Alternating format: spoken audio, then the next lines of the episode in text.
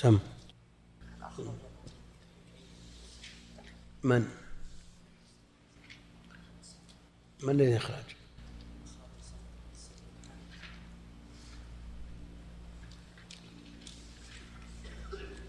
ولماذا لم يرفض سعد؟ لماذا لم يرفض سعد؟ إذا تعين الكي علاج لهذا المرض قطعت يده مثلا. قطعت يده. احتاج إلى قطع يده أو قطع عضو من أعضائه. ثم تعين الكي لحسم المادة. هذا يختلف لأن هذا أمر هذا أمر حتم. وكونه آه، ينكأ جرحه ولا ولا ولا يرقى إلا بالكي هذا أمر متعين. أجل يترك الدم يسيل؟ ها؟ كوى لكن هل هل هل كي لأمر محقق أو لأمر مظنون؟ ما هو محقق هذا. فإذا تعين دواء يتلف بسببه لا بد منه. سم. الحمد لله رب العالمين وصلى الله وسلم وبارك على عبده ورسوله نبينا محمد وعلى آله وصحبه أجمعين. اللهم اغفر لنا ولشيخنا والسامعين يا ذا الجلال والإكرام. قال المصنف رحمه الله تعالى باب الخوف من الشرك وقول الله عز وجل إن الله لا يغفر أن يشرك به ويغفر ما دون ذلك لمن يشاء. وقال الخليل عليه السلام واجنبني وبني أن نعبد الأصنام وفي الحديث أخوف ما أخاف عليكم الشرك الأصغر. فسئل عنه فقال الرياء. وعن ابن مسعود رضي الله عنه أن رسول الله صلى الله عليه وسلم قال من مات وهو يدعو لله ندا دخل النار. يدعو؟ لله ندا. يدعو مع ومن دون الله؟ وهو يدعو لله ندا إيش عندكم؟ ها؟ ها؟ إيش الطبع اللي معك؟ ها؟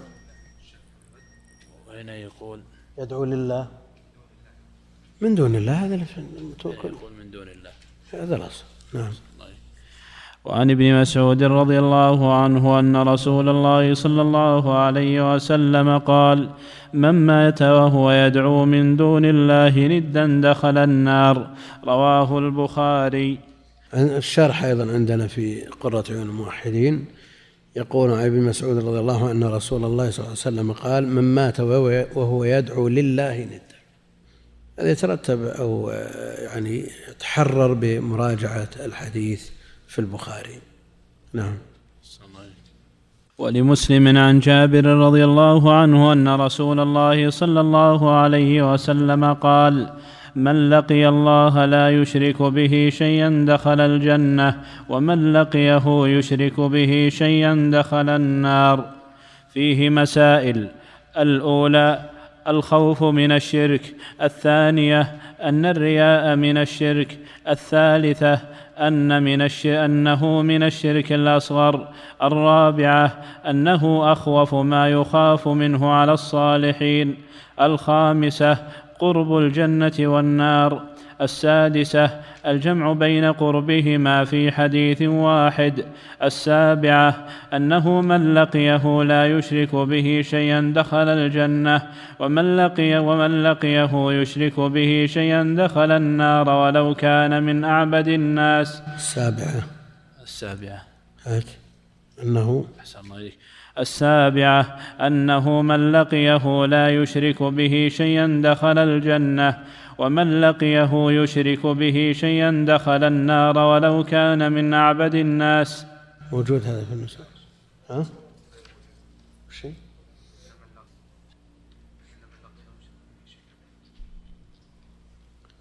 الجملة الأولى موجودة في النسخ ولا غير موجودة؟ هنا موجودة بالشرح معناه أنه كرر الحديث. معناه أنه كرر الحديث. وهو يريد أن أن أن يقرر ما يناسب الباب وهو الخوف من الشرك. أما مجرد نقل الحديث يجعله مسألة هذا بعيد. نعم. الثامنة المسألة العظيمة سؤال الخليل له ولبنيه وقاية عبادة الأصنام. التاسعة اعتباره بحال الأكثر لقوله تعالى رب إنهن أضللن كثيرا من الناس. العاشرة فيه تفسير لا إله إلا الله كما ذكره البخاري. الحادية عشرة فضيلة من سلم من الشرك. الحمد لله رب العالمين صلى الله وسلم وبارك على عبده ورسوله نبينا محمد وعلى آله وأصحابه أجمعين. أما بعد فيقول المؤلف رحمه الله تعالى باب الخوف من الشرك. لما ذكر التوحيد وتحقيقه وفضله ذكر ما يناقضه.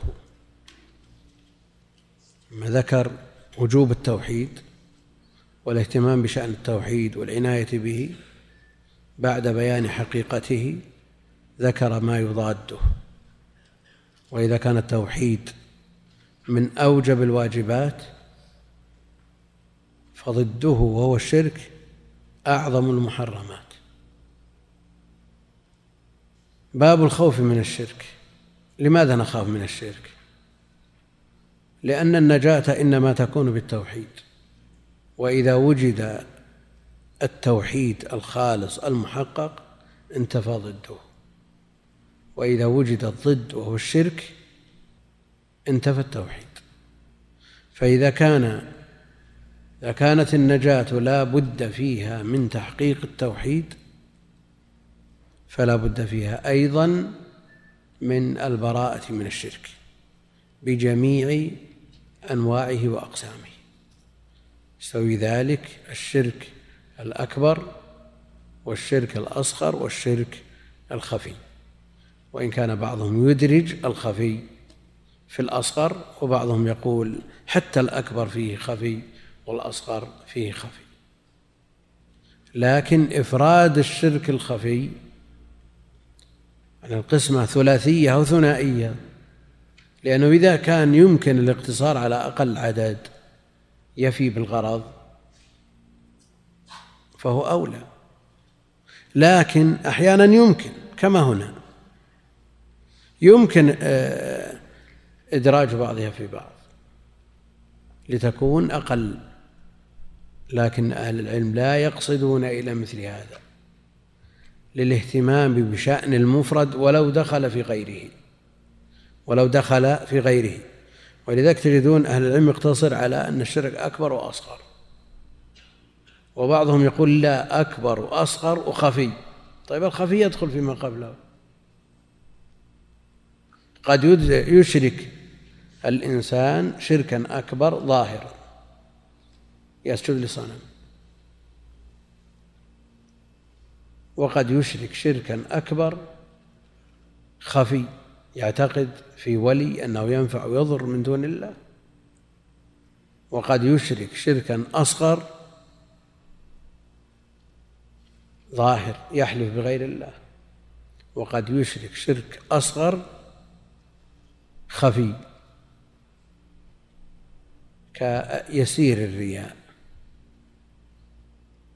العلم يقولون يسير الرياء وفي الحديث إطلاق على ما سيأتي. المقصود أن أهل العلم يمكنهم أحيانا الاختصار ومع ذلك يعمدون إلى شيء من البسط للاهتمام بشأن المذكور الذي يمكن دخوله في غيره. فالخفي كما يدخل في الأصغر يدخل في الأكبر. وتكثير الأقسام لا شك أن فيها آه، توعير على طالب العلم من جهة وتشتيت. لكن كل ما قلت الأقسام سهل حصر العلم. وأهل العلم أحيانا يسلكون هذا هو الأصل عندهم لكن قد يحتاجون إلى إفراد بعض الأنواع وإن دخلت في غيرها من باب الاهتمام بها والعناية بشأنها. يشترط لصحة كل عبادة. كم؟ الإخلاص والمتابعة. يشترط أمران شرطان الإخلاص والمتابعة. يقول بعضهم تكفي المتابعة. تكفي إذا اشترطت المتابعة انتهى اشتراط الإخلاص. لأن العمل الذي فيه شرك أو ليس ليس فيه إخلاص لم يقع على وفق ما جاء عن النبي عليه الصلاة والسلام. ما تمت المتابعة إذا كان العمل فيه خلل من جهة الإخلاص. لكن لماذا يذكر الإخلاص؟ لئلا ينسى ويغفل عنه للاهتمام به والعناية بشأنه. وهنا ينص على الشرك الخفي لخفائه ودقته وغموضه. فلو فلو ترك لم ينص عليه غفل عنه كثير من الناس. فهم من هذه الحيثية يبسطون. وهل هذا نظير ما يقال في كتب الفرائض؟ الوارثون من الرجال بالبسط كذا وبالاختصار كذا والوارثات من النساء بالبسط كذا وبالاختصار كذا. هذا مثله ولا لا؟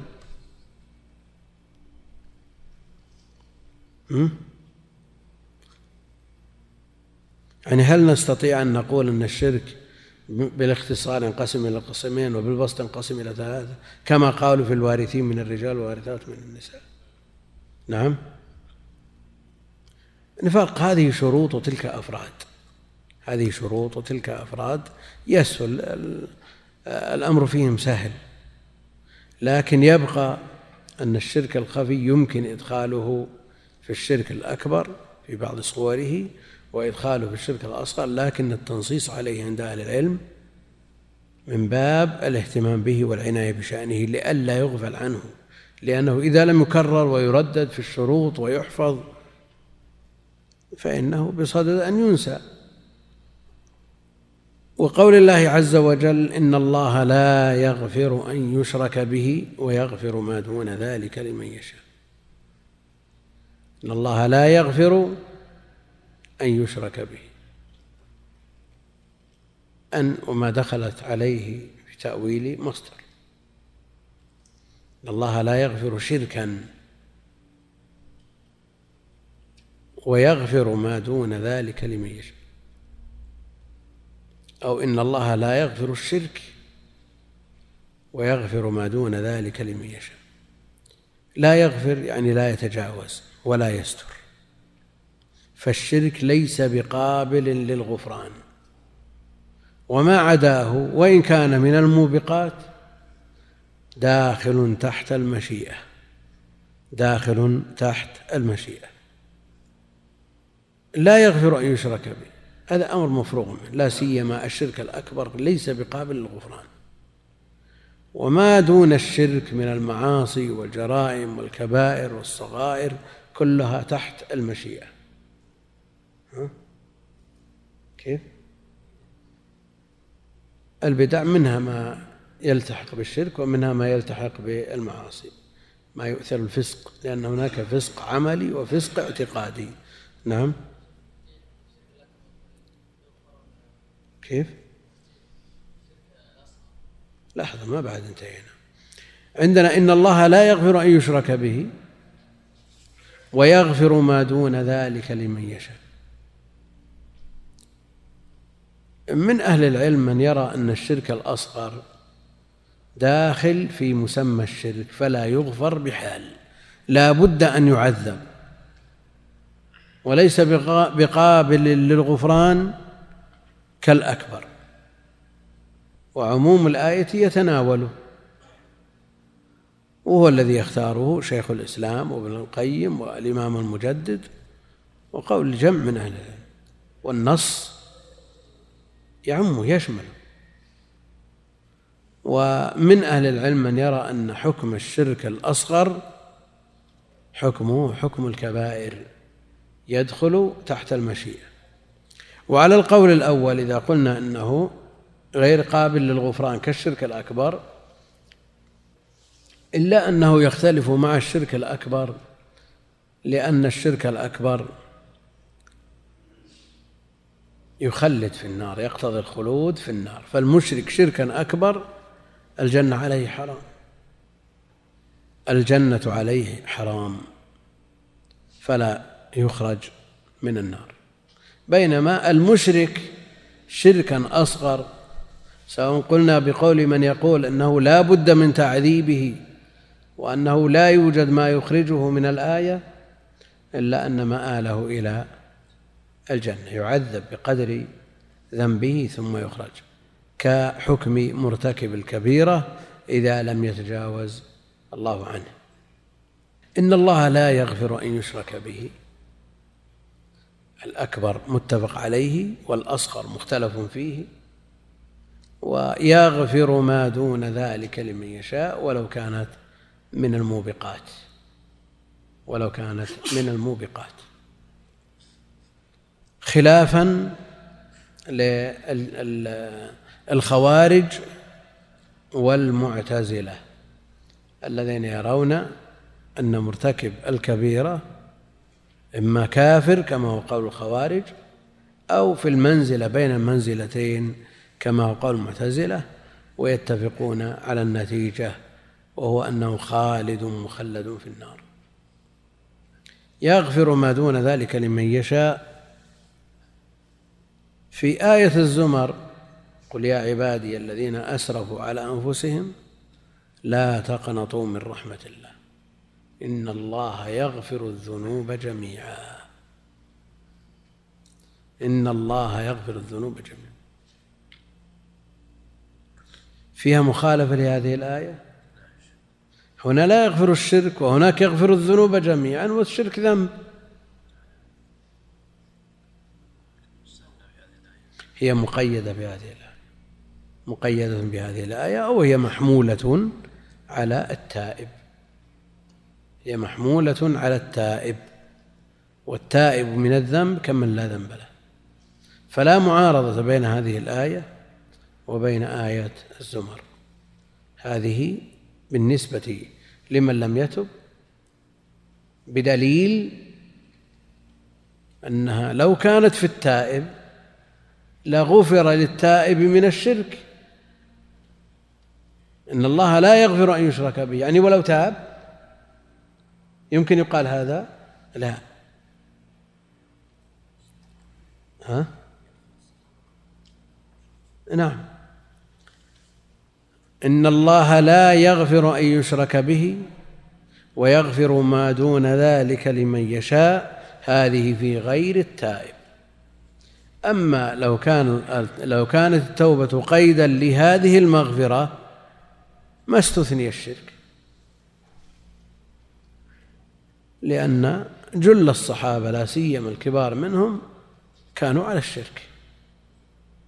فلما أسلموا غفر له. والشرك محبط للعمل. يعني كونه لا يغفر أيضا هو محبط للعمل. لئن أشركت لا يحبطن عملك. وهل الشرك محبط للعمل بمجرده أو لا بد من الموت عليه؟ ها؟ يعني جاء الإطلاق. لئن أشركت ليحبطن عملك وجاء التقييد بقوله فيمت وهو كافر. وتظهر فائدة الخلاف في من حج ثم ارتد. نسأل الله السلامة والعافية. ثم رجع إلى الإسلام. هل نقول أعد حجة الإسلام أو تكفيك الحجة التي حججتها قبل الردة.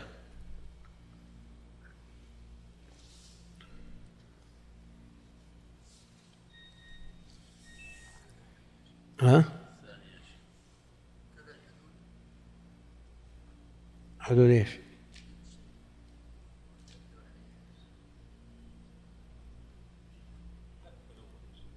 كلام المثال واضح في الحج لأنه لا يتكرر في العمر مرة واحدة. حصل أن حج حجة الإسلام ثم ارتد ثم رجع إلى الإسلام. هل نقول أعد حجة الإسلام أو نقول القيد ما زال باقي؟ فيموت وهو كافر وهذا مات مسلم. نعم.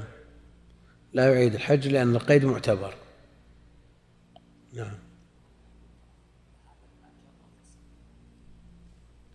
لئن أشركت لا يحبطن عملك. يبطل يعني. لا الحبوط خلاص انتهى.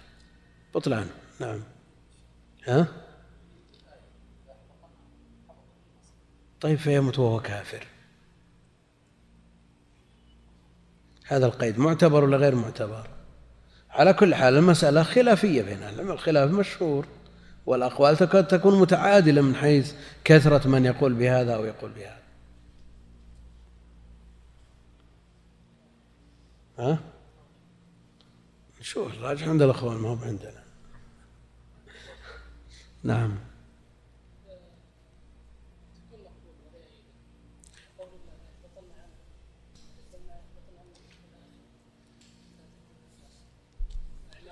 لا عندنا القيد فيموت وهو كافر. هل هذا القيد معتبر؟ فنقول إذا رجع إلى الإسلام يكفيه وتبقى أعماله كلها معلقة إلى أن يموت على كفره أو يرجع إلى دينه فتقبل أعماله السابقة؟ أو نقول أنه بمجرد ما ارتد كمن أحدث مجرد ما أحدث بطل وضوءه أحدث في الصلاة بطلت صلاته. ارتد بطل حجه بطلت صلاته بطل أعماله كله. ثم إذا رجع إلى الإسلام رجع من جديد. أو نقول أسلمت على ما أسلفت. أسلمت على ما أسلفت. وحينئذ يشترط لبطلان العمل وحبوطه أن يموت على كفره. لا سيما وأن القيد مصرح به. القيد فيمت وهو كافر. مصرح به في الآية نعم.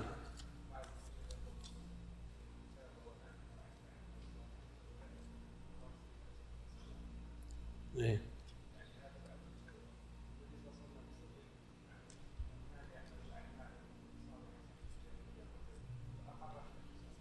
قال أسلمت على ما أسلفت.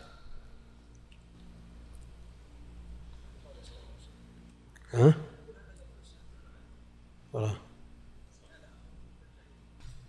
ما يخالف لكن الذي أسلم ما يشملها النص الذي أسلم بعد أن ارتد ما يشملها النص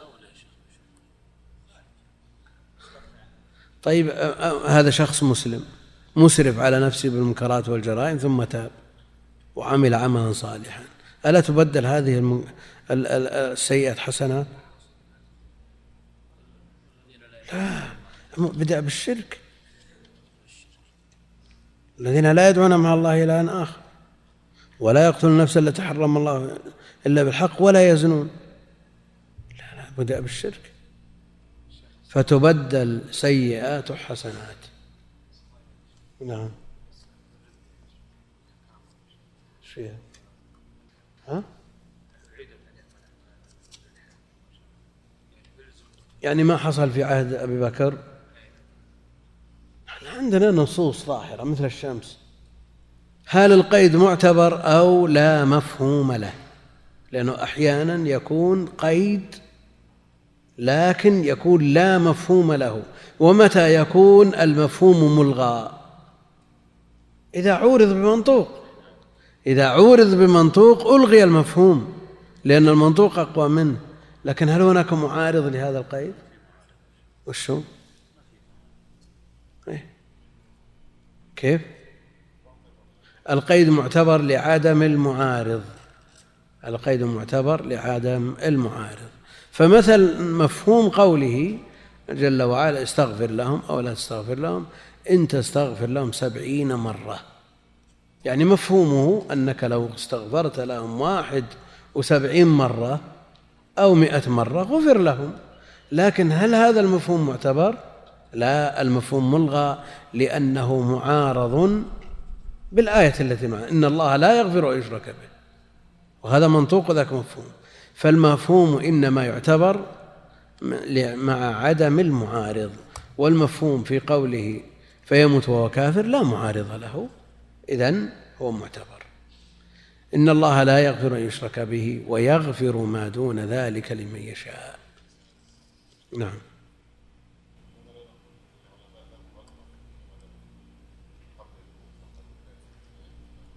طيب.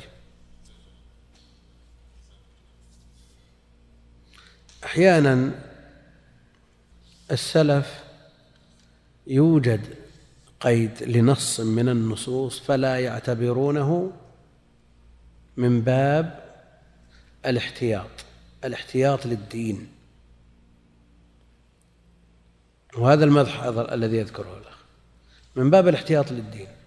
فمثلا وإن أحدكم ليعمل بعمل أهل الجنة حتى ما يكون بينه وبينها إلا ذراع فيسبق عليه الكتاب فيعمل بعمل أهل النار فيدخلها جاء قيد. لا يعمل بعمل أهل الجنة فيما يبدو للناس. هذا القيد ما اعتبره كثير من السلف. عملوا بحديث ابن مسعود المطلق. لماذا؟ لأنه أدعى إلى الخوف من سوء الخاتمة. أدعى إلى الخوف من سوء العاقبة.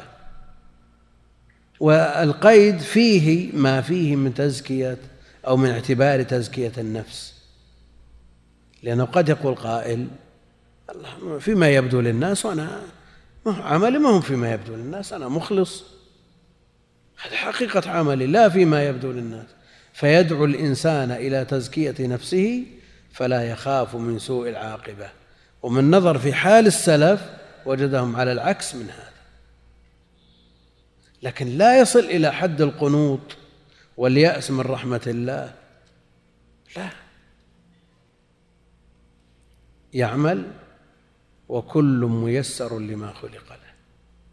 إن كان من أهل السعادة ييسر لعمل السعادة وإن كان من أهل الشقاوة فسوف ييسر لعمل أهل الشقاوة وسوف ينحرف في آخر عمره ولو أمضى عمره في الطاعة وما ربك بظلام للعبيد.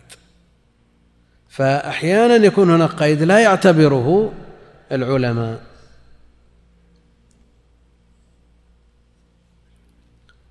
وقد لا يعتبره الإنسان في نفسه وإن اعتبره في غيره. لأن هذا أدعى إلى العمل بخويصة نفسه. ولا يكون إذا زكى غيره يعني إذا رأيت عالما معلما مخلصا وعلامات الإخلاص ظاهرة عليه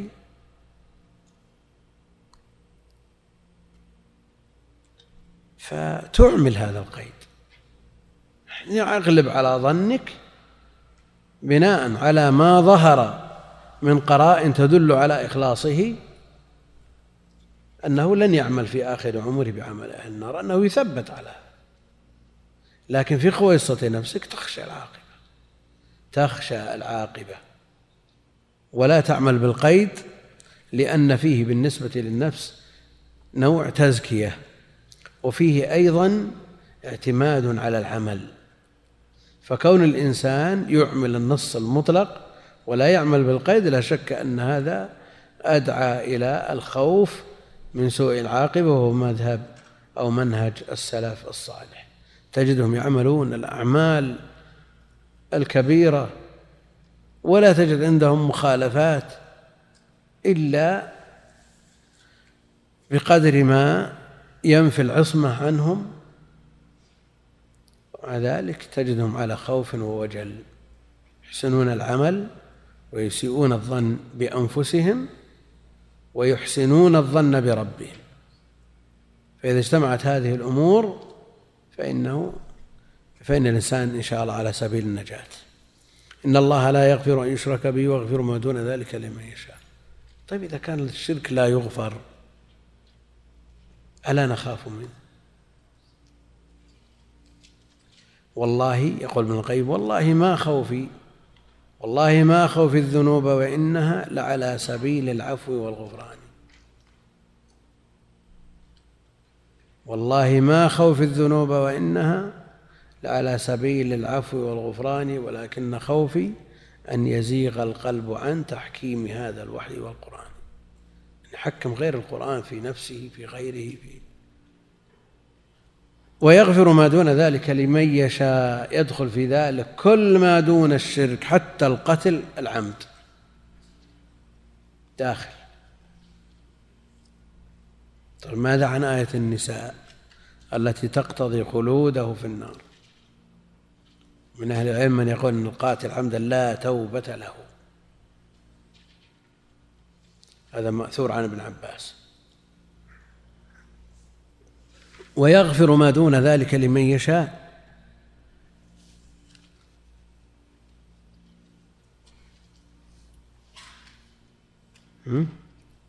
ماذا عن القاتل عمدا؟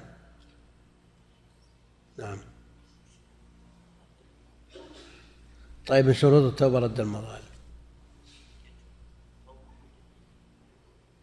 يعني أنا أقول كل من كان في في ذمته حق لمخلوق هذا لا يقبل التوبة.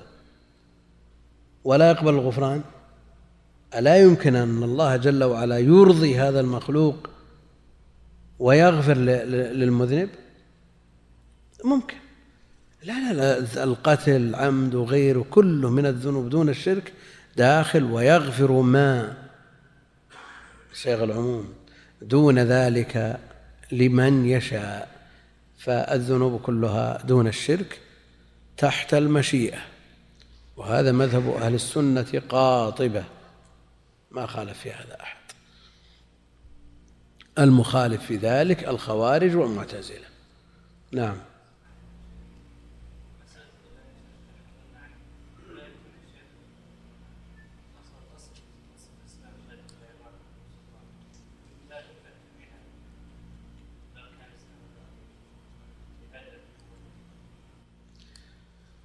يعني أن تقول أنه بمجرد الردة يحبط عمله.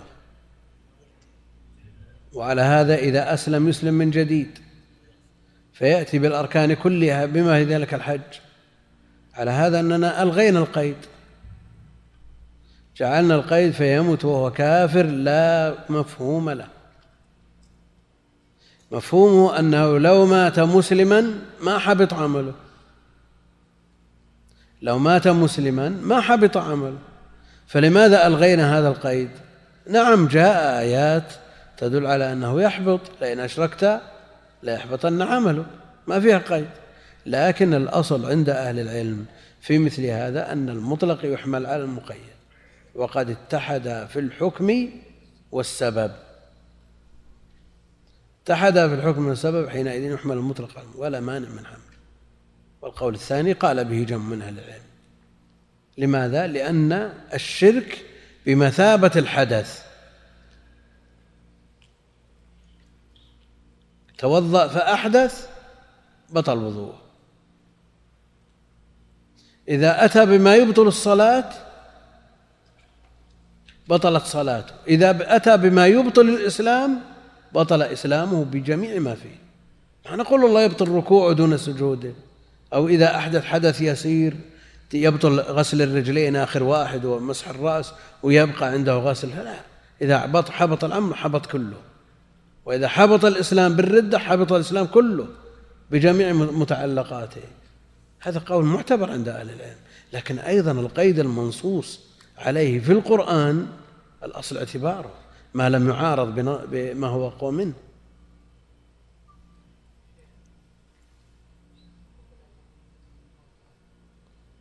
حقوق الآدميين لا شك أن الأصل فيها أنها من السجل الذي لا يغفر هذا الأصل.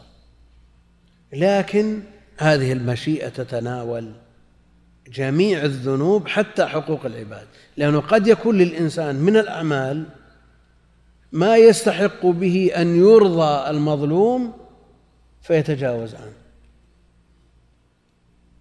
وإذا كانت الشهادة الشهادة تكفر كل شيء إلا الدين. هل يدخل في الدين القتل؟ هل يدخل في الدين الغيبة والنميمة؟ اغتاب مخلوق هذا حق مخلوق قذف مخلوق هذا حق مخلوق. هل نقول إنها مثل الدين؟ باعتبار أن الكل حق حقوق المخلوقين؟ وهل يدخل في الدين حقوق الله من الديون؟ كالكفارات وغيرها؟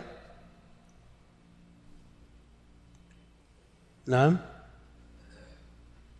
إذا كان عليه كفارات كفارة يمين لمحض حق الله جل وعلا وإن كانت فائدتها للمساكين هل تدخل في تكفر كل شيء إلا الدين؟ أو نقول الكفارات من حقوق الله تدخل. على كل حال تفاصيل هذه المسائل تحتاج إلى أوقات والمسائل يطلب بعضها بعضا فلا نزيد في هذا حتى ننهي الباب. بعد هذا وقال الخليل عليه السلام واجنبني وبني أن نعبد الأصنام واجنبني وبني أن نعبد الأصنام. من القائل؟ واجنبني وبني أن نعبد الأصنام.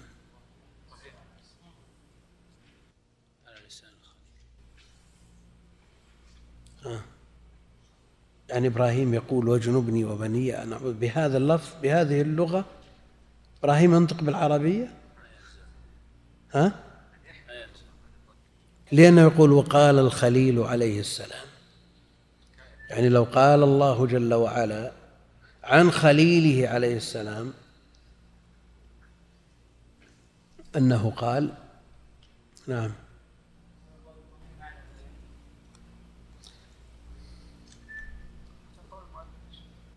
شو؟ إلا. إيه.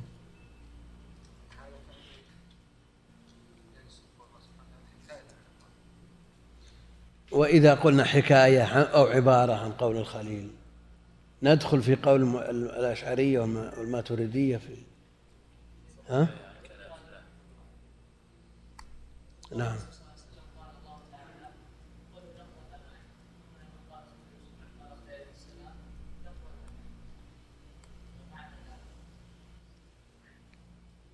أولا الكلام من القرآن يعني ما أحد يشك فيه أنه من القرآن من كلام الله جل وعلا. نعم.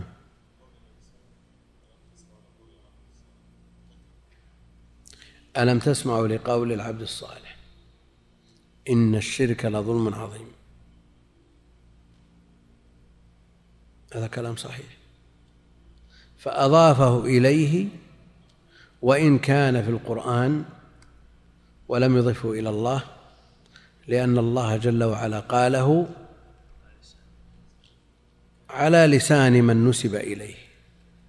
نعم.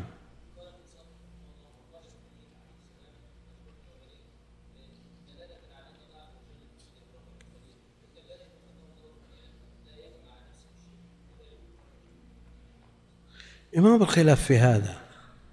الخلاف هل ننسب إلى القائل الذي نسب إليه في القرآن مباشرة أو نقول إن الله جل وعلا قال لأنه في القرآن عن خليله عليه السلام؟ أو نقول ابتداء قال الخليل عليه السلام؟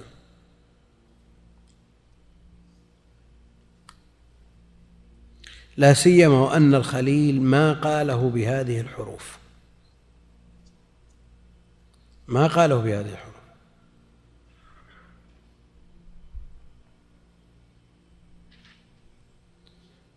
نعم.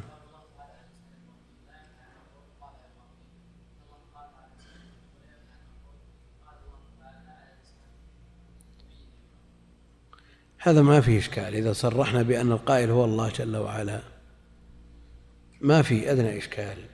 لكن إذا قلنا مباشرة عكسه إذا قلنا قال الله تعالى إني حرمت الظلم على نفسي. عكسه. نعم. حذف القائل المباشر. وترقي إلى إلى إلى القائل بدون واسطة. يعني حذفت الواسطة. لذلك لما وقف بعض الجهال من الذين يزعمون التحقيق للكتب قال الله تعالى إني حرمت الظلم على نفسي قال لم أجد هذه الآية في المصحف الشريف. نعم. يعني يصل إلى هذا الحد. فش المقصود من كلامي هذا؟ أن ال ال ال هذا الدعاء في القرآن. فهل نقول قال الله تعالى على لسان خليله عليه السلام؟ أو نقول حكاية عن إبراهيم؟ وإذا قلنا حكاية عن كذا عن إبراهيم عن موسى عن فرعون عن عن إبليس عن كذا كما كما هو موجود في القرآن من أقوالهم. إذا قلنا حكاية. هل ندخل في قول من يقول أن القرآن حكاية عن كلام الله أو عبارة عن كلام الله؟ يعني المشابهة في اللفظ موجودة. المشابهة في اللفظ موجودة لكن المقصود غير متحقق. مقصود أولئك غير مقصود من يقول هذا الكلام. وقال الخليل عليه السلام واجنبني وبني أن نعبد الأصنام. اجنبني يعني اجعلني في جانب وعبادة الأصنام في جانب. ما يدل على أنه يطلب الابتعاد عن الشرك. واجنبني وبني جمع ولا مثنى ولا مفرد؟ جمع. كم لإبراهيم من ولد؟ نعم إسماعيل وإسحاق فقط. هل المراد أولاد بنيه لصلبه؟ أو المراد بني بن المراد بنوه وبنوهم إلى قيام الساعة. ها؟ جميع الذرية. جميع الذرية. وهذه الدعوة إذا قلنا إن المراد ببنيه بنيه لصلبه أجيبت. إسماعيل وإسحاق من الأنبياء. وإذا قلنا المراد جميع الذرية أجيبت في البعض دون البعض. لأنه وجد في ذريته من يشرك. اجنبني وبني أن نعبد الأصنام. الأصنام جمع صنم وهو ما كان له صورة على ما كان على صورة. إما إنسان أو حيوان أو شيء شاخص من رآه عرف أن هذا شيء يطلق عليه كذا. بخلاف الوثن الذي لا صورة له وقد يطلق الصنم على الوثن والعكس. لكن هذا هو الأصل. اجنبني وبني أن نعبد الأصنام. إذا كان إبراهيم الخليل إمام الحنفاء ومحطم الأصنام ومحطم الأصنام ومن صبر واحتسب على التوحيد حتى ألقي في النار يقول اجنبني وبني أن نعبد الأصنام. فكيف الظن بغيره؟ ممن هو دونه. وإذا كان الله جل وعلا يهدد نبيه لئن أشركت ليحبطن عمله. طيب ماذا عن بقية وسائر الناس؟ ألا يكون الإنسان المسلم خائفا وجلا أن يقع في هذا الشرك؟ لأنها لأنه إذا وقع في شيء من الشرك لا سيما الأكبر خسر كل شيء خسر الدنيا والآخرة.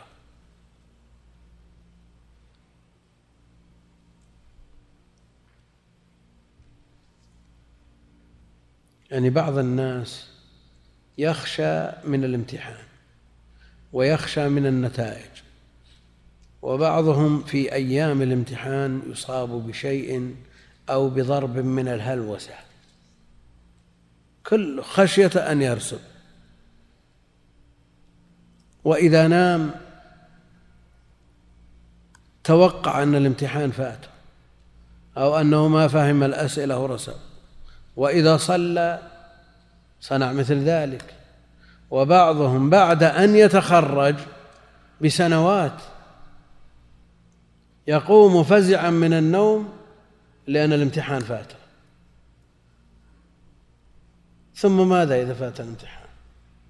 وإذا وصلنا إلى هذا الحد في الخوف من الامتحان فضلا عن أمور الدنيا الأخرى. لكن هذا مثال حي عن الخوف من الامتحانات مع أنه بدأ يضعف الآن.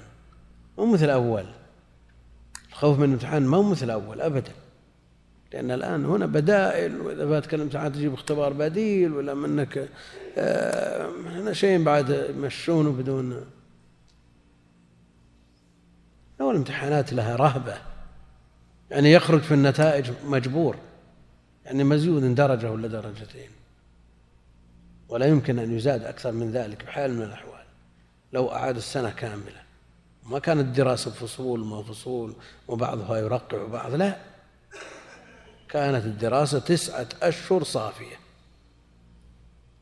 ثم إذا انتهت السنة إذا كان في الكلية الشريعة كما كان في وقتنا إذا انتهت السنة. اختبار واحد وإذا عنده مجلد من فتح القدير كامل مجلد من الروض المربع مجلد من آه، سبل السلام مجلد من أوضح المسالك. هذه أحمال أحمال ثقيلة. لكن الآن طلاب الكليات مع مذكرات مثل هذه. يقرأها بعد صلاة الصبح وينجح. مشكلة. لكن ومع ذلك لا يجوز أن نخاف مثل هذا الخوف. يصل بنا الحد أنه بعد أن يتخرج عشر سنوات ينهض من, من, من فراشه قائما. يرى في الرؤيا أنه فات امتحان؟ لماذا لا نخاف من الشرك؟ اجنبني وبني أن نعبد الأصنام الذي فيه خسر الدنيا والآخرة.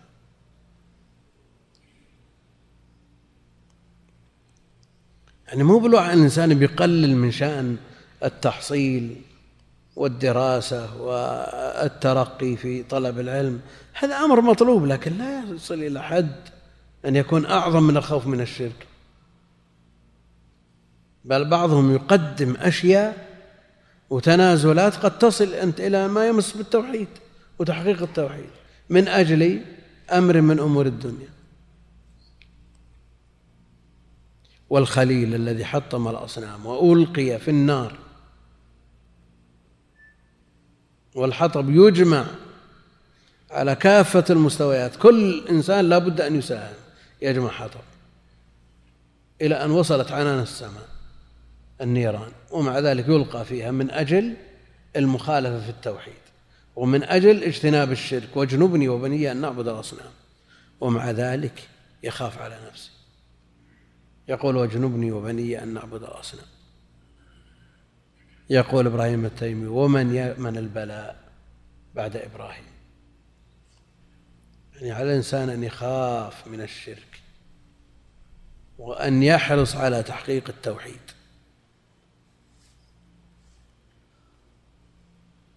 الشرك نعم. لا بس فيه فيه في نظرته إلى هذا الباب خلل. يعني ما كأنه أعطاه حقه. قد يحقق التوحيد ويسعى في تحقيقه فإذا لم يخشى الشرك إذا لم يخشى الشرك يخشى عليه أن يقع فيه وهو لا يشعر. يخشى عليه أن يقع فيه وهو لا يشعر. قد يقول قائل أنه من شدة الخشية قد يقع فيه. من شدة الخشية قد يقع فيه. كما أخطأ ذاك من شدة الفرح. في الحديث. لكن على الإنسان أن يكون متوازنا في أموره يسعى جاهدا يحرص أن يحقق التوحيد. ويكون هذا أيضا هم وديدا له وأن يبتعد ويجتنب عن الشرك بجميع صوره وأشكاله ولا يتساهل فيه ولا يتأول. لأن بعضهم يقول إذا قيل له عن الحلف بغير الله قال أنا ما أردت أن أحلف بغير الله. وجاء في النصوص أفلح وأبيه وحمل على أنه لم يقصد به التعظيم. أنت نزه لسانك عن هذا الشرك بجميع صوره وأشكاله. لا ترتكب المحظور ثم تذهب التأول لنفسك. هذا ليس من من الخوف من الشرك في شيء. قالوا في الحديث أخوف ما أخاف عليكم. الشرك الأصغر. يخاطب من؟ يخاطب الصحابة. خيار الأمة. أحرص الناس على على التوحيد والبراءة من الشرك. يقول لهم النبي عليه الصلاة والسلام أخوف ما أخاف عليكم الشرك الأصغر. فسئل عنه فقال الرياء. يعني الشرك الأكبر وعبادة الأصنام وكونهم يرجعون عليه هذا بعيد وإن كان الحي لا تؤمن عليه الفتنة لكن الإشكال في الشرك الأصغر لا سيما الرياء. هذا قد يقع فيه الإنسان. قد يغفل عن نفسه فلا ينتبه إلا وقد تلبس به. نعم.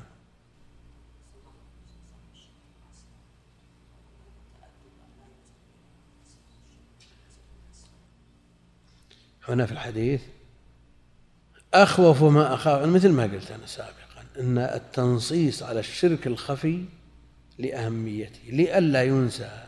ها؟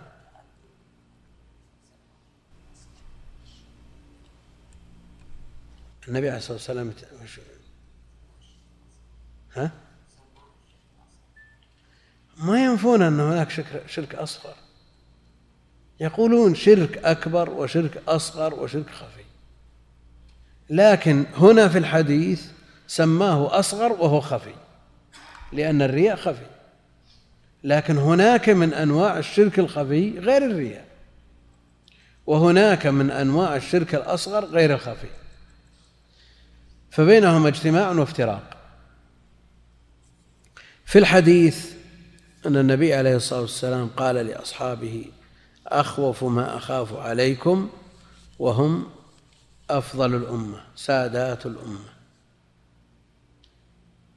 أخوف ما أخاف عليكم الشرك الأصغر. فإذا كان النبي عليه الصلاة والسلام يخاف على صحابته ألا ألا يستدعي هذا من الناصح لنفسه أن يخاف على نفسه وهو دون منزلة الصحابة بمراحل؟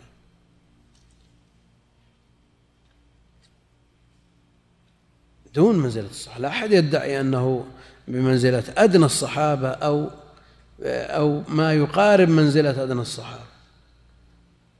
ولا ندعي ذلك ولا للأئمة أنهم بمنزلة الصحابة ويقاربون الصحابة أبدا.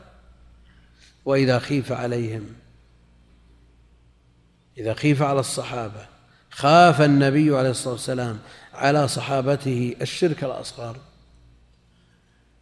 فكيف بمن دونهم؟ ويذكر أن الشيطان جاء للإمام أحمد في حال النزع فقال فتني يا أحمد. فقال فقال الإمام أحمد بعد بعد ما دامت الروح في الجسد فالزيغ ممكن سوء الخاتمة محتمل. والحي لا تؤمن عليه الفتنة. أخوف ما أخاف عليكم أخوف أفعل تفضيل يعني أشد ما أخاف عليكم. الشرك الأكبر فسئل عنه الشرك الأصغر الشرك الأصغر فسئل عنه فقال الرياء الرياء. وإذا قارن الرياء امرأة الغير بعمل الخير ويدخل فيه أيضا التسميع. يعني إذا كانت المراءة بالعمل فالتسميع بالقول. يدخل فيه أيضا حكمه حكمه. فإذا كان الإنسان يصلي من أجل الناس فهذا منافق. هذا منافق. فإذا كان يصلي من أجل الله جل وعلا يخرج من بيته إلى المسجد لا ينهزه إلا الصلاة. لكنه مع ذلك قد يدخل على الصلاة ما ليس في نيته وباله حينما دخل فيها من أجل نظر من ينظر إليه. هذا الرياء فإن كان من أصل العبادة أبطلها وإن كان في أثنائها فجاهد نفسه وطرد الرياء هذا لا أثر له لأن المجاهدة تقاوم ما خطر على باله وإن استمر معه أثر في الصلاة بقدره وفي العبادة عموما.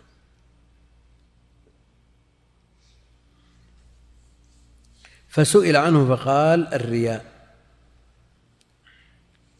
إذا كان يأتي بالقدر المجزي من الصلاة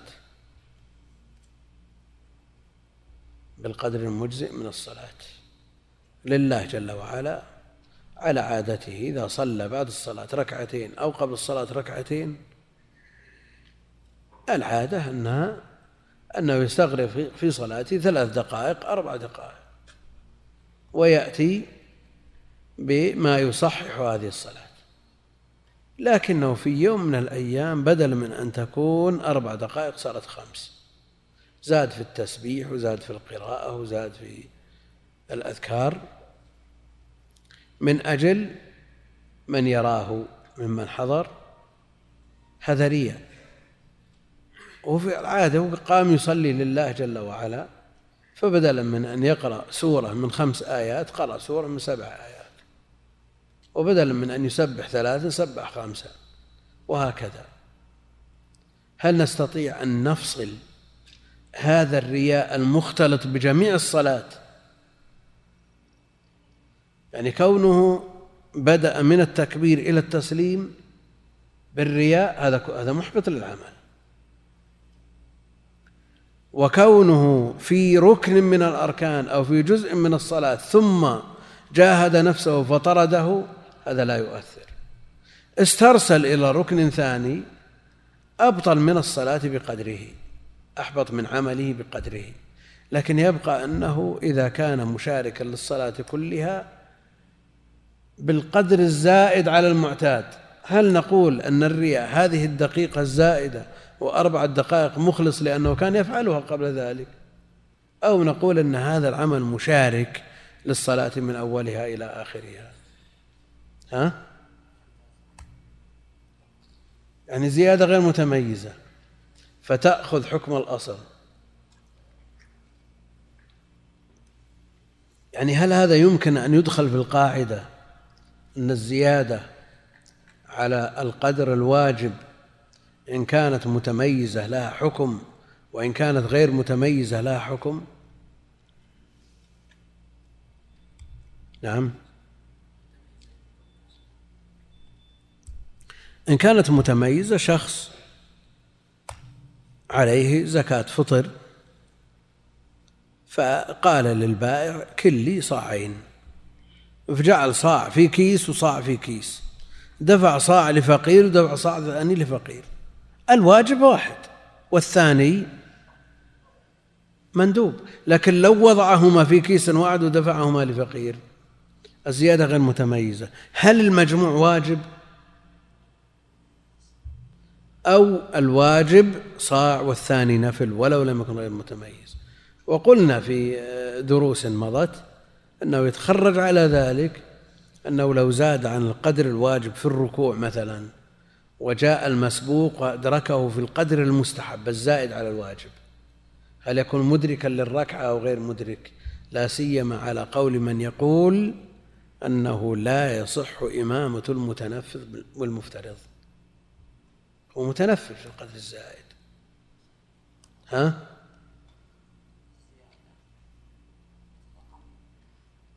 لكنها غير متميزة وفي القدر الزائد متنفل القدر الزائد على الواجب مستحب.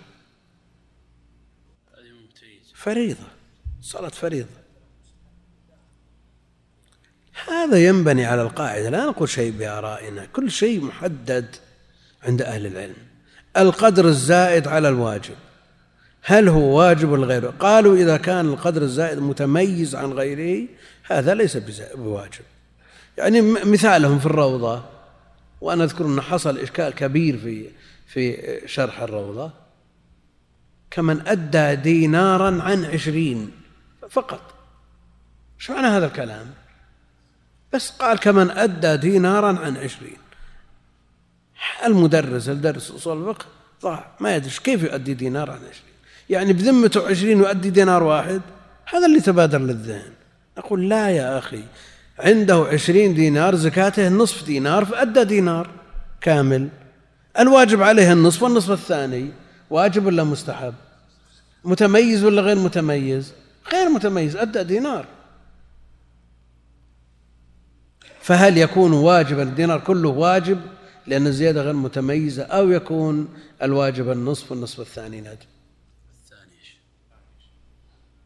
قد نحتاج إلى إعادة النظر في هذا العلم لأنه من أهم المهمات يعني كيف نتعامل مع النصوص وإحنا لا نعرف طريقة أهل العلم في التعامل معه؟ أصول الفقه في غاية الأهمية. وبعض الناس يسمع من يقول أن أصول الفقه دخل فيه علم الكلام وأثر فيه وما أدري إيش. كلام. هذا تضييع هذا.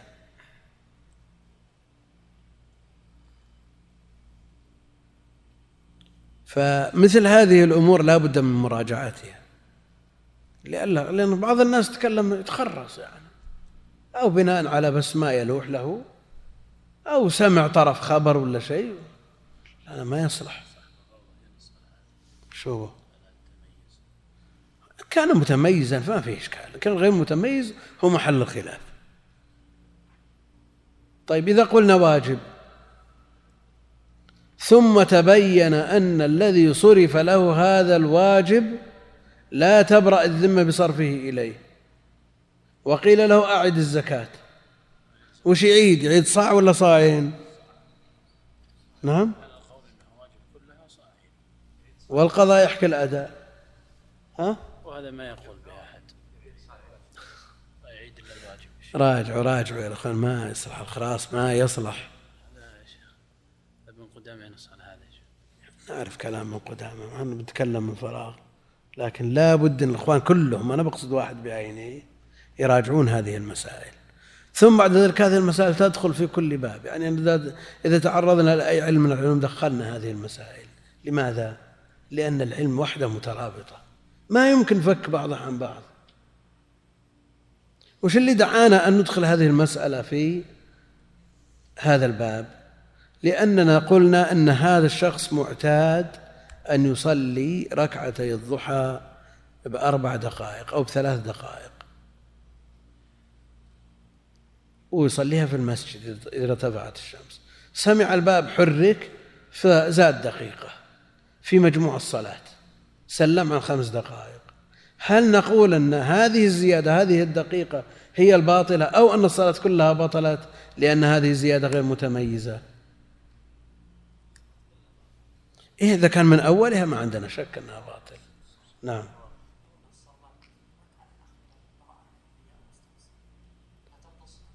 لا لا أنا أقول زاد في المجموع ما أقول زاد في ركن.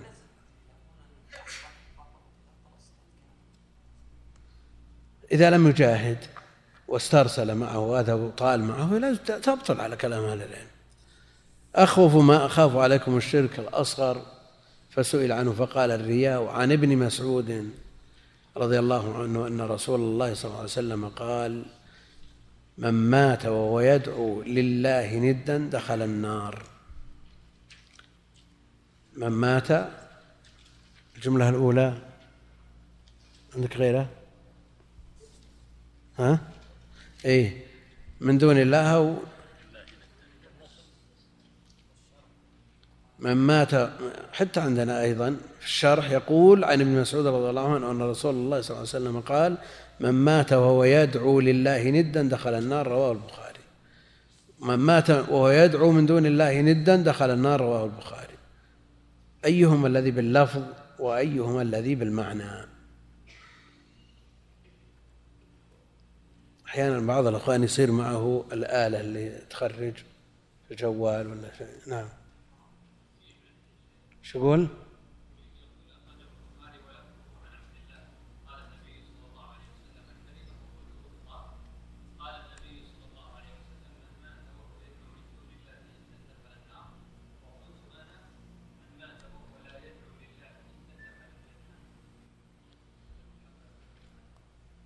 اي يعني يكون اللفظ من مات وهو يدعو من دون الله بينما الجملة الثانية هو يدعو وهو لا يدعو من دون الله وهو يدعو ويدعو لله. ولا يدعو لله نعم. لا لا لا دخل النار من دون الله. والثانية لله دخل الجنة. ما يدل على أن المعنى واحد سواء قلنا يدعو من دون الله أو يدعو لله. يدعو من دون يدعو ندا دون الله جل وعلا يعني يدعوه معه. وإن كان في قرارة نفسه أنه دونه. ويدعو لله ندا يعني يجعله شريكا لله. والند هو الشبيه والمثل والنظير. من مات وهو يدعو من دون الله ندا دخل النار. رواه البخاري. يدعو يعني يشرك بالله معه ويدعوه من دونه. يعني هل معناه أنه يدعو من دون الله؟ يعني دون الله يعني غير الله. فهو يدعو الند فقط ولا يدعو الله أو يدعو الند مع الله جل وعلا. وأيهما الشرك؟ لأن الشرك يقتضي المشاركة. فإذا دعا الله ودعا معه غيره ظهرت صورة الشرك. فإذا كان يدعو غير الله ولا يدعو الله أبدا هذا أعظم بلا شك لكنه لأن الشرك يقتضي المشاركة. يقتضي المشاركة. في شيء؟ ها؟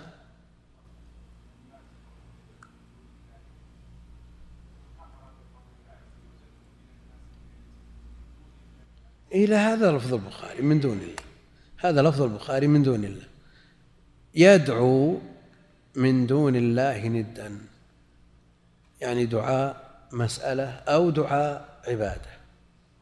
من مات يعني مات على الشرك لم يتب قبل موته من هذا الشرك حال كونه يدعو الند ويشرك مع الله غيره.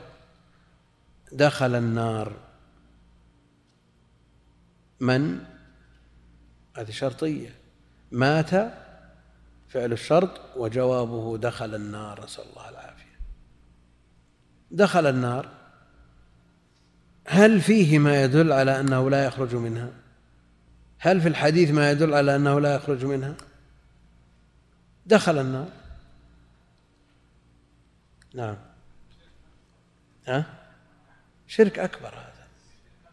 لكن هل في الحديث أنا أقصد الحديث من الذي عندنا يعني لم لم يرد في في الباب غير هذا الحديث؟ ها؟ نعم. من؟ شرطية. فعله الشرط مات وجوابه دخل النار. يعني هل يتحقق الوعيد في الحديث بمجرد الدخول؟ ويحتمل أن يخرج؟ من من من نفس الحديث ولا عندنا نصوص قطعية أنه لا يخرج. ما هم منها بمخرجين؟ الله لا يغفر أن يشرك به. فقد حرم الله عليه الجنة ومأواه النار. هذا ما عندنا إشكال فيه. من حيث عموم النصوص لكن من النص نفسه. ما فيه ما يدل على أنه لا يخرج منها أو يخلد فيها. نعم لأن مجرد الدخول يشترك فيه من دعا من دون الله ندا ومن عصى الله جل وعلا فلم يغفر له من عصاة الموحدين. لكن النصوص القطعية التي لا تحتمل أدنى شك ولا أدنى ريب في أنه لا يخرج منها وما هم منها بمخرجين. إن الله لا يغفر أن يشرك به وهذه نصوص لا تحتمل التأويل لا تحتمل التوبة فمن مات مشركا بالله جل وعلا فإن الجنة عليه حرام وهو في النار خالد مخلد. وهو من الذين شقوا نعم.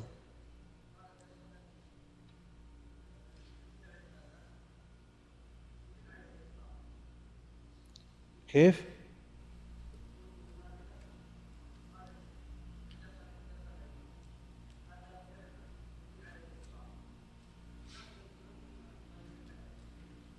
لا أنا أنت أنت تريد أن تقول وهو يمكن يفهم من الحديث أن أن الدخول مقطوع به والخروج يحتاج إلى نص نعم الدخول مقطوع به دخل النار لكن ما النص الذي يخرجه منها؟ لكن عندنا نصوص صحيحة صريحة قطعية في أنه لا يغفر له أنه يدخلها خالدا مخلدا.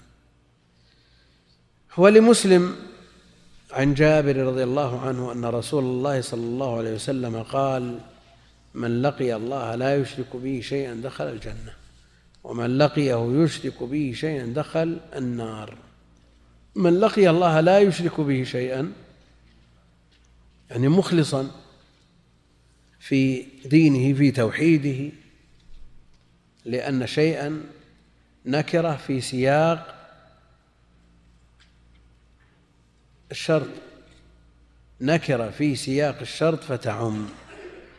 شيئا أي شيء طيب هناك أشياء خفية يمكن أن تشرك في شيء من العبادات وبعضها أخفى من شيء بعضها أخفى من بعض. فمسألة التشريك لأن مقتضى قوله لا يشرك بالله شيئا شيء يقتضي العموم. والتشريك في العبادات. له مراتب مبينة عند أهل العلم. تشريك في العبادة. يعني نص يعني لا سيما المالكية على أن الإمام إذا أطال الركوع من أجل الداخل فقد شرك في العبادة.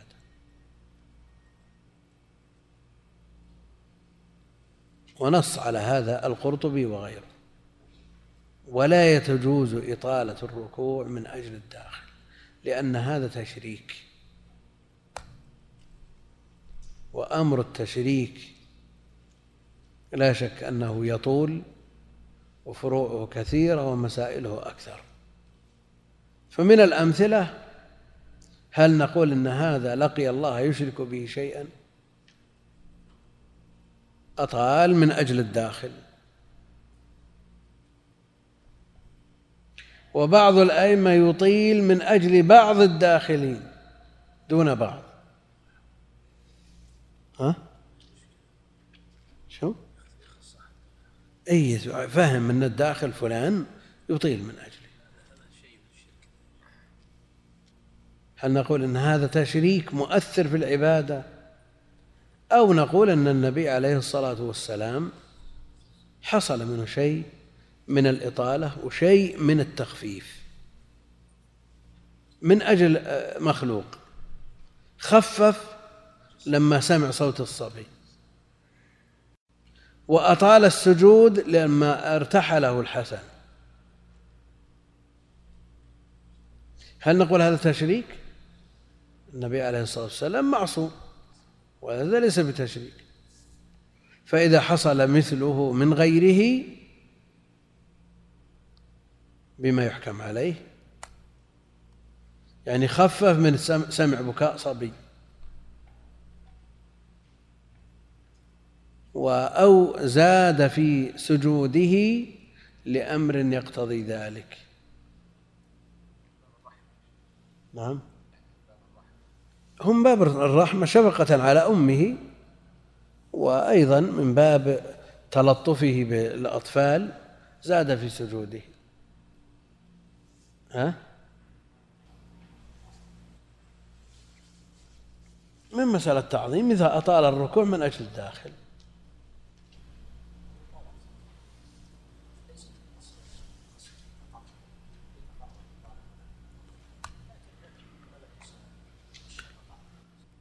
إيه لكنه زاده من أجل فلان أشرك به شيئا يعني مقتضى شيئا.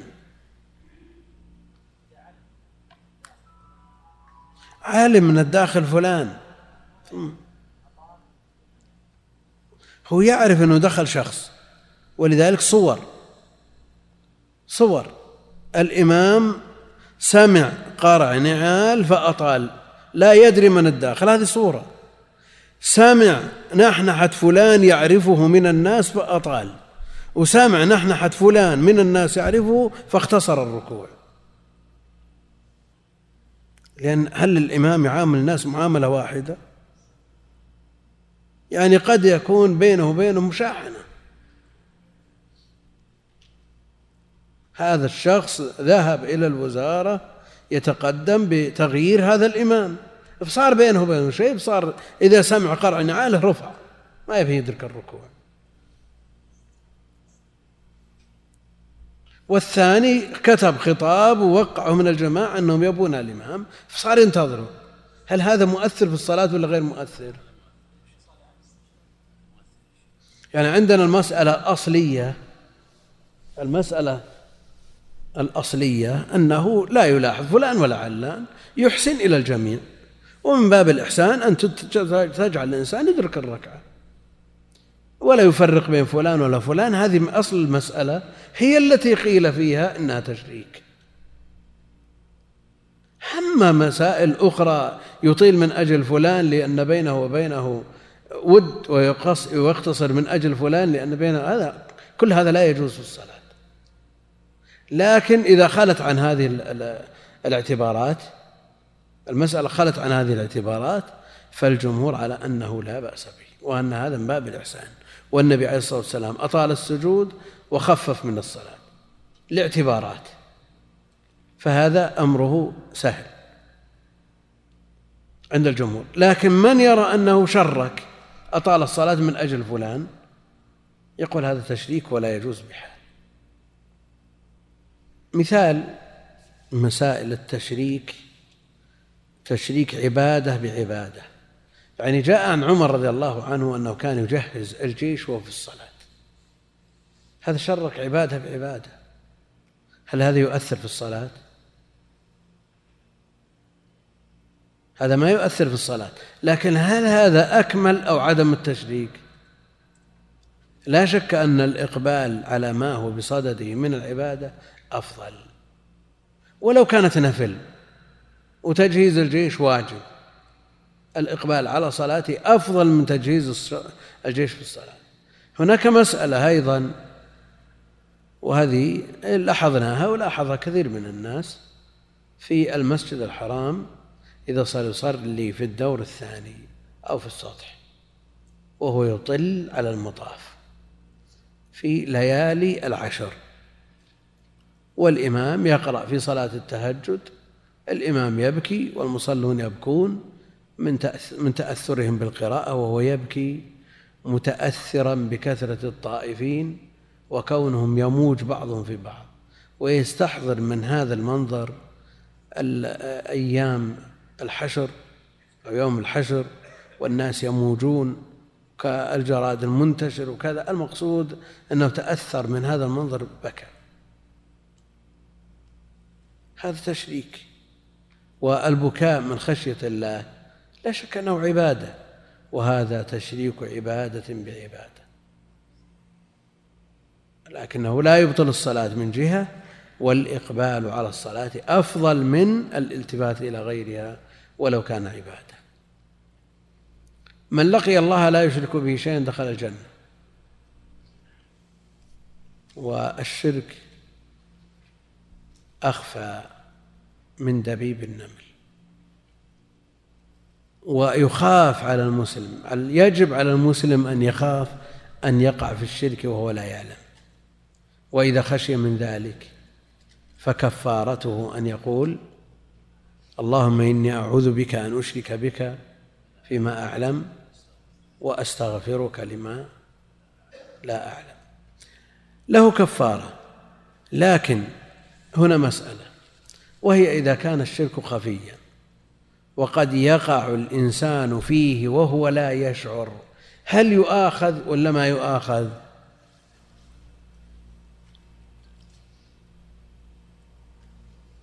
نعم.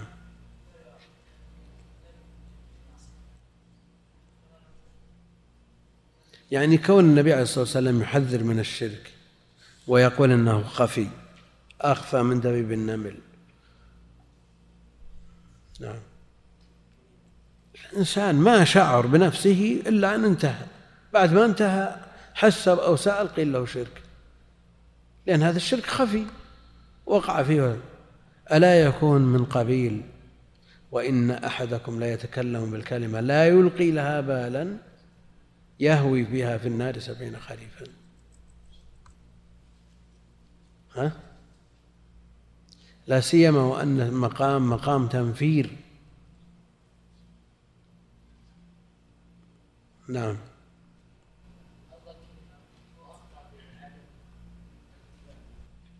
وأيضا أخطأ بعدم آه، النظر فيما يدخل فيه بالشرك. يعني قصر. إيه؟ قصر في طلب ما يخدش في معرفة ما يخدش في تحقيقه التوحيد. نعم.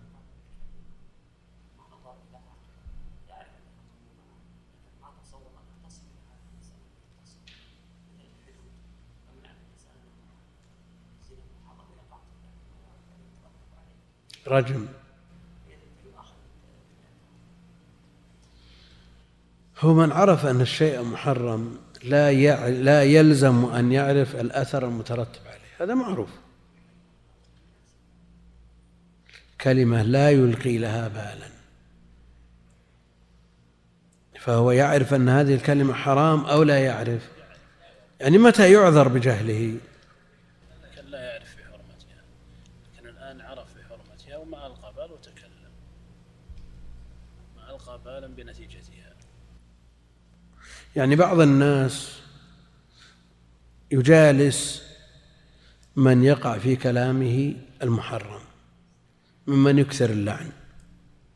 مثلا من جلسائه من يكثر اللعن فإذا به يلعن وهو لا يشعر لأنه أثر عليه من حيث لا يشعر. هل يؤاخذ بهذا اللعن أو لا يؤاخذ؟ يؤاخذ بلا شك. إلا إذا كان حصل منه في وقت قد ارتفع عنه التكليف. ومثله من يعاشر أناس يكثرون من الحلف بالطلاق. هذا بعض الناس على لسانه باستمرار. نقول هذا يؤاخذ وإن لم يلق له بالا إلا إذا حصل منه هذا الأمر في وقت ارتكب ارتفع عنه التكليف. من لقي الله لا يشرك به شيئا دخل الجنة.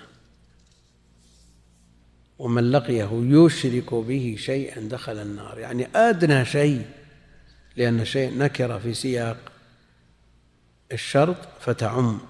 أي شيء. لا يلزم أن يسجد لصنم أن يذبح لجن أو لإنس أو لغيرهم شياطين. من الأمور الكبيرة. أدنى شيء. إذا أشرك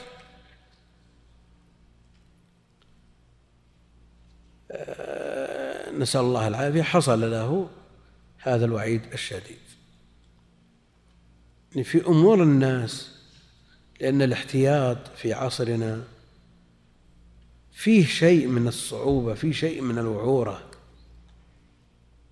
يعني كان الناس أهل انجماع وأهل انضباط.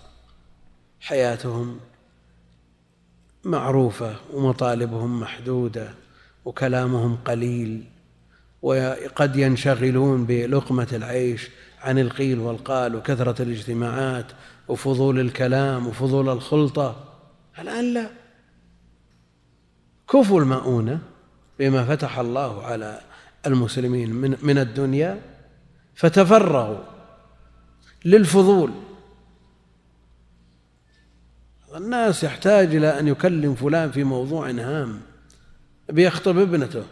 ويأخذ له مدة ما وجد فراغ ما وجد وقت يذهب إليه لأنه فلاح ليل نهار أو يشتغل في محل من أجل لقمة العيش. الآن لا ما الناس كفوا هذه المؤونة.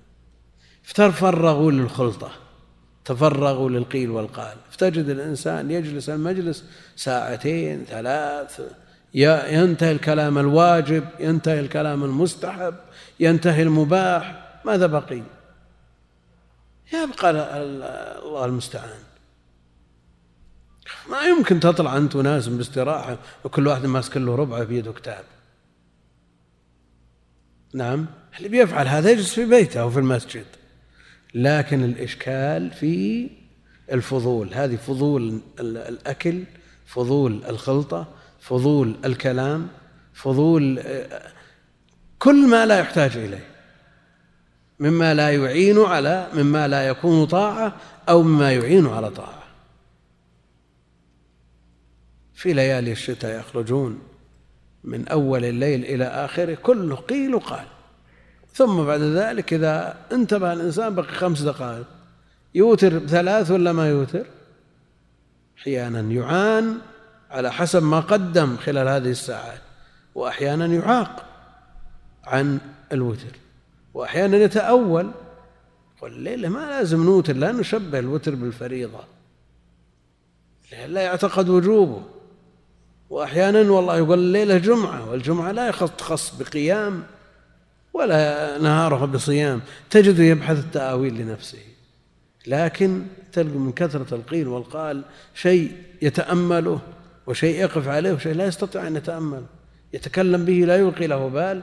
هنا يقع في المحظور ولا يشعر. قال رحمه الله فيه مسائل الأولى الخوف من الشرك إذا كان الشرك لا يغفر وخافه إبراهيم على نفسه ومن جعل الله ندا دخل النار لقي الله يشرك بشيء دخل النار لماذا لا نخاف؟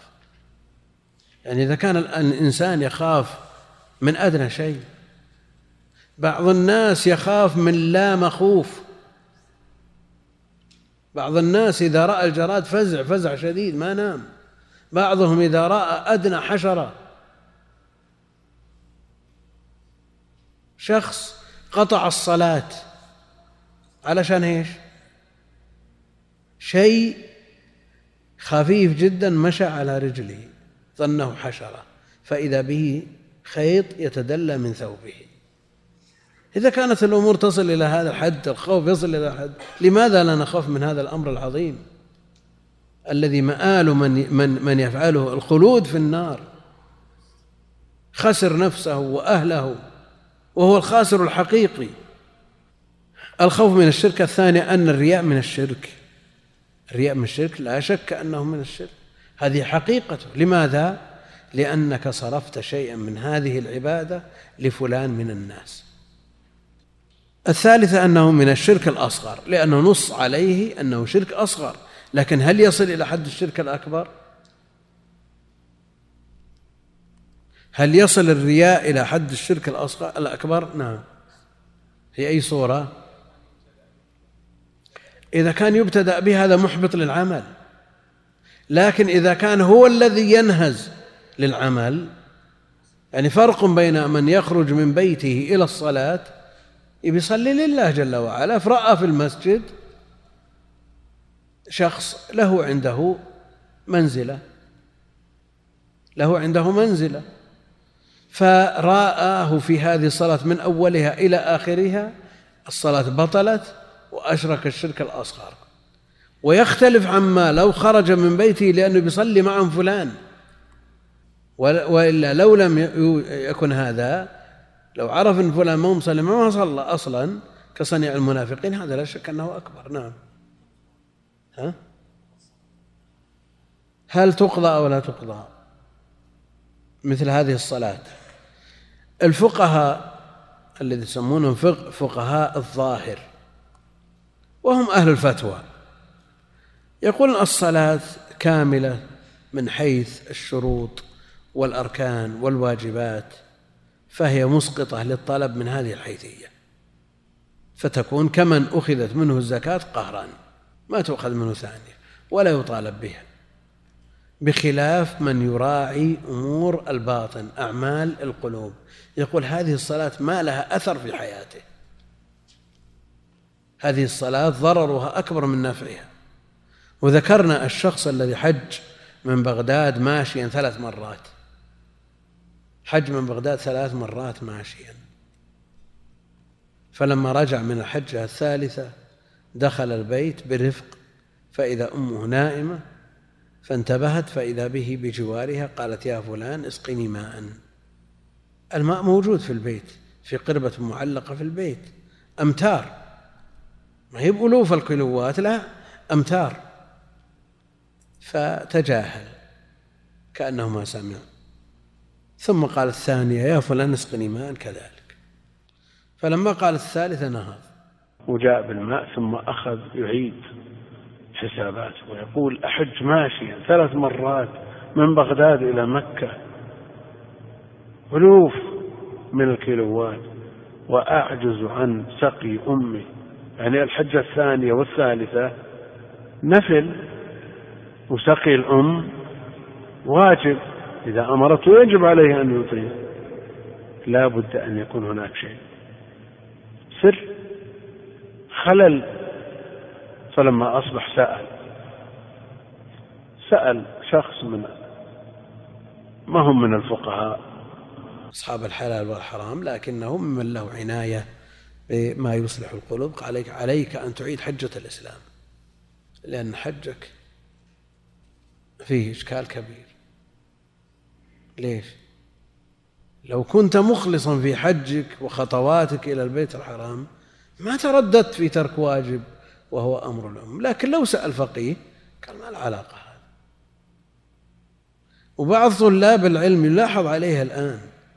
تجد عنده استعداد إذا جاء زميل نذهب نقضي الحاجة الفلانية أو نفعل كذا. أو نوزع أشرطة ومطويات وكذا مجرد ما يضرب البوري عند الباب يلبس الحذاء ويخرج من صلاة العصر إلى منتصف الليل. والأم تقول له يا ولدي من باب البر نذهب إلى خالتك فلانة في نفس الحي. يقول أنا مشغول.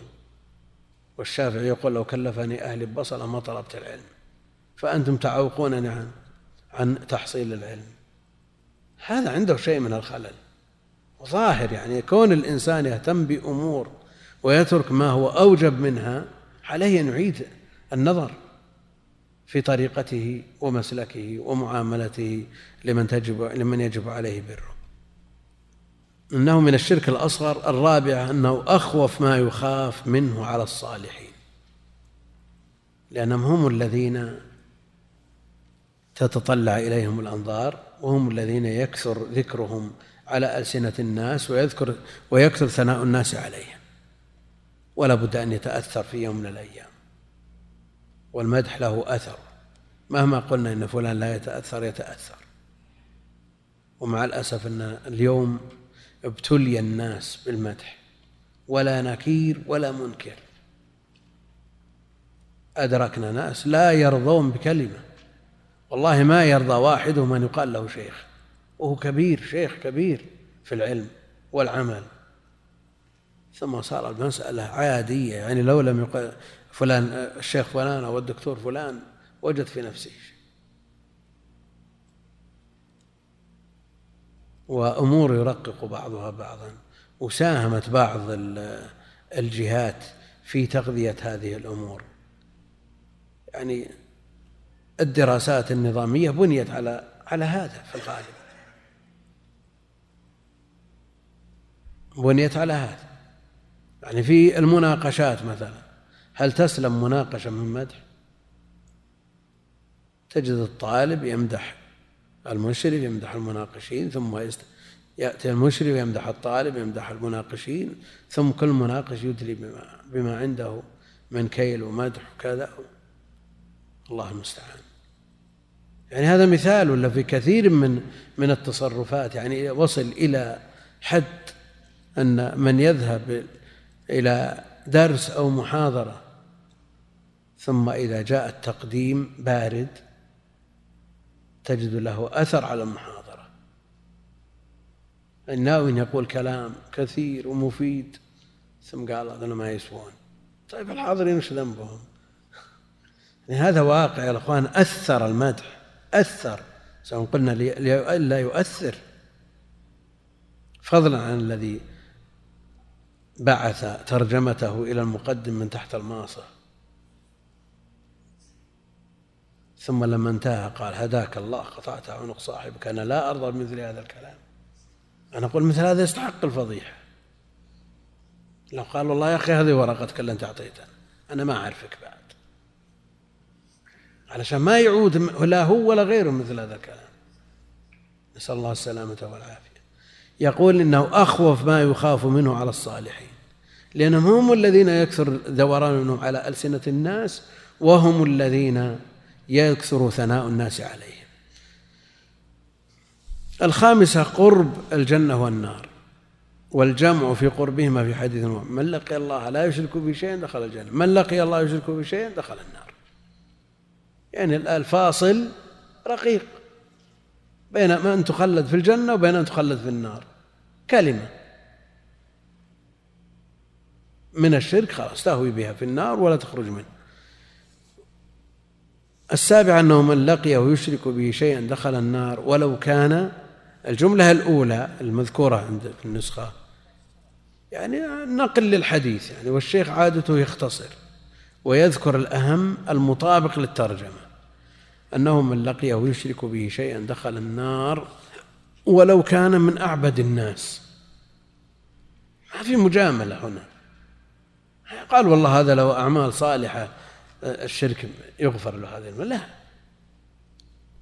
إن الله لا يغفر أن يشرك به أيا كان. ومن أي شخص كان. لئن أشركت لا يحبطن عملك الثامنة المسألة العظيمة سؤال الخليل.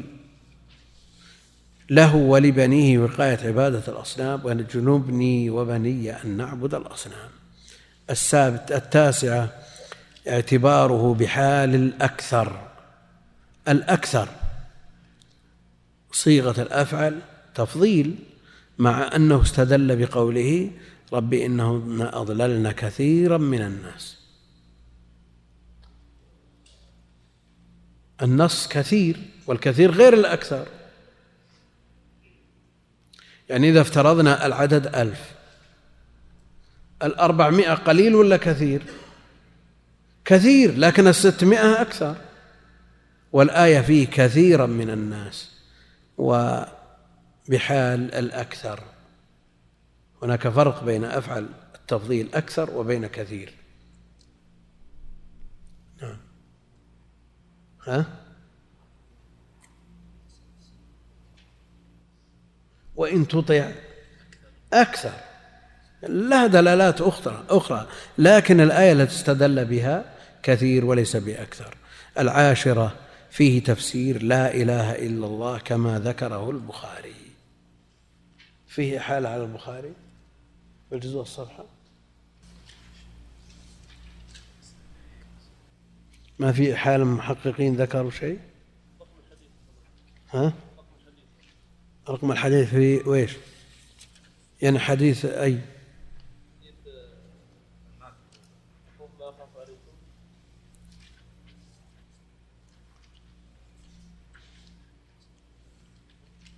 لا. فيه تفسير لا إله إلا الله. في إيش؟ ها؟ في إثبات التوحيد ونفي الشرك. حديث ابن مسعود. لعله ذكر البخاري شيء من كلامه.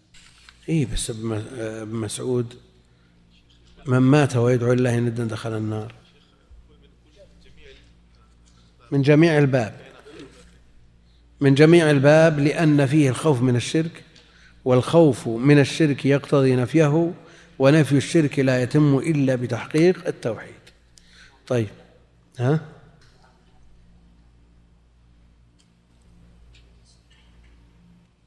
الدعاء دعاء الند من دون الله ينافي لا إله على كل حال مجموع الباب يدل على ذلك. الحادية عشرة فضيلة من سلم من الشرك.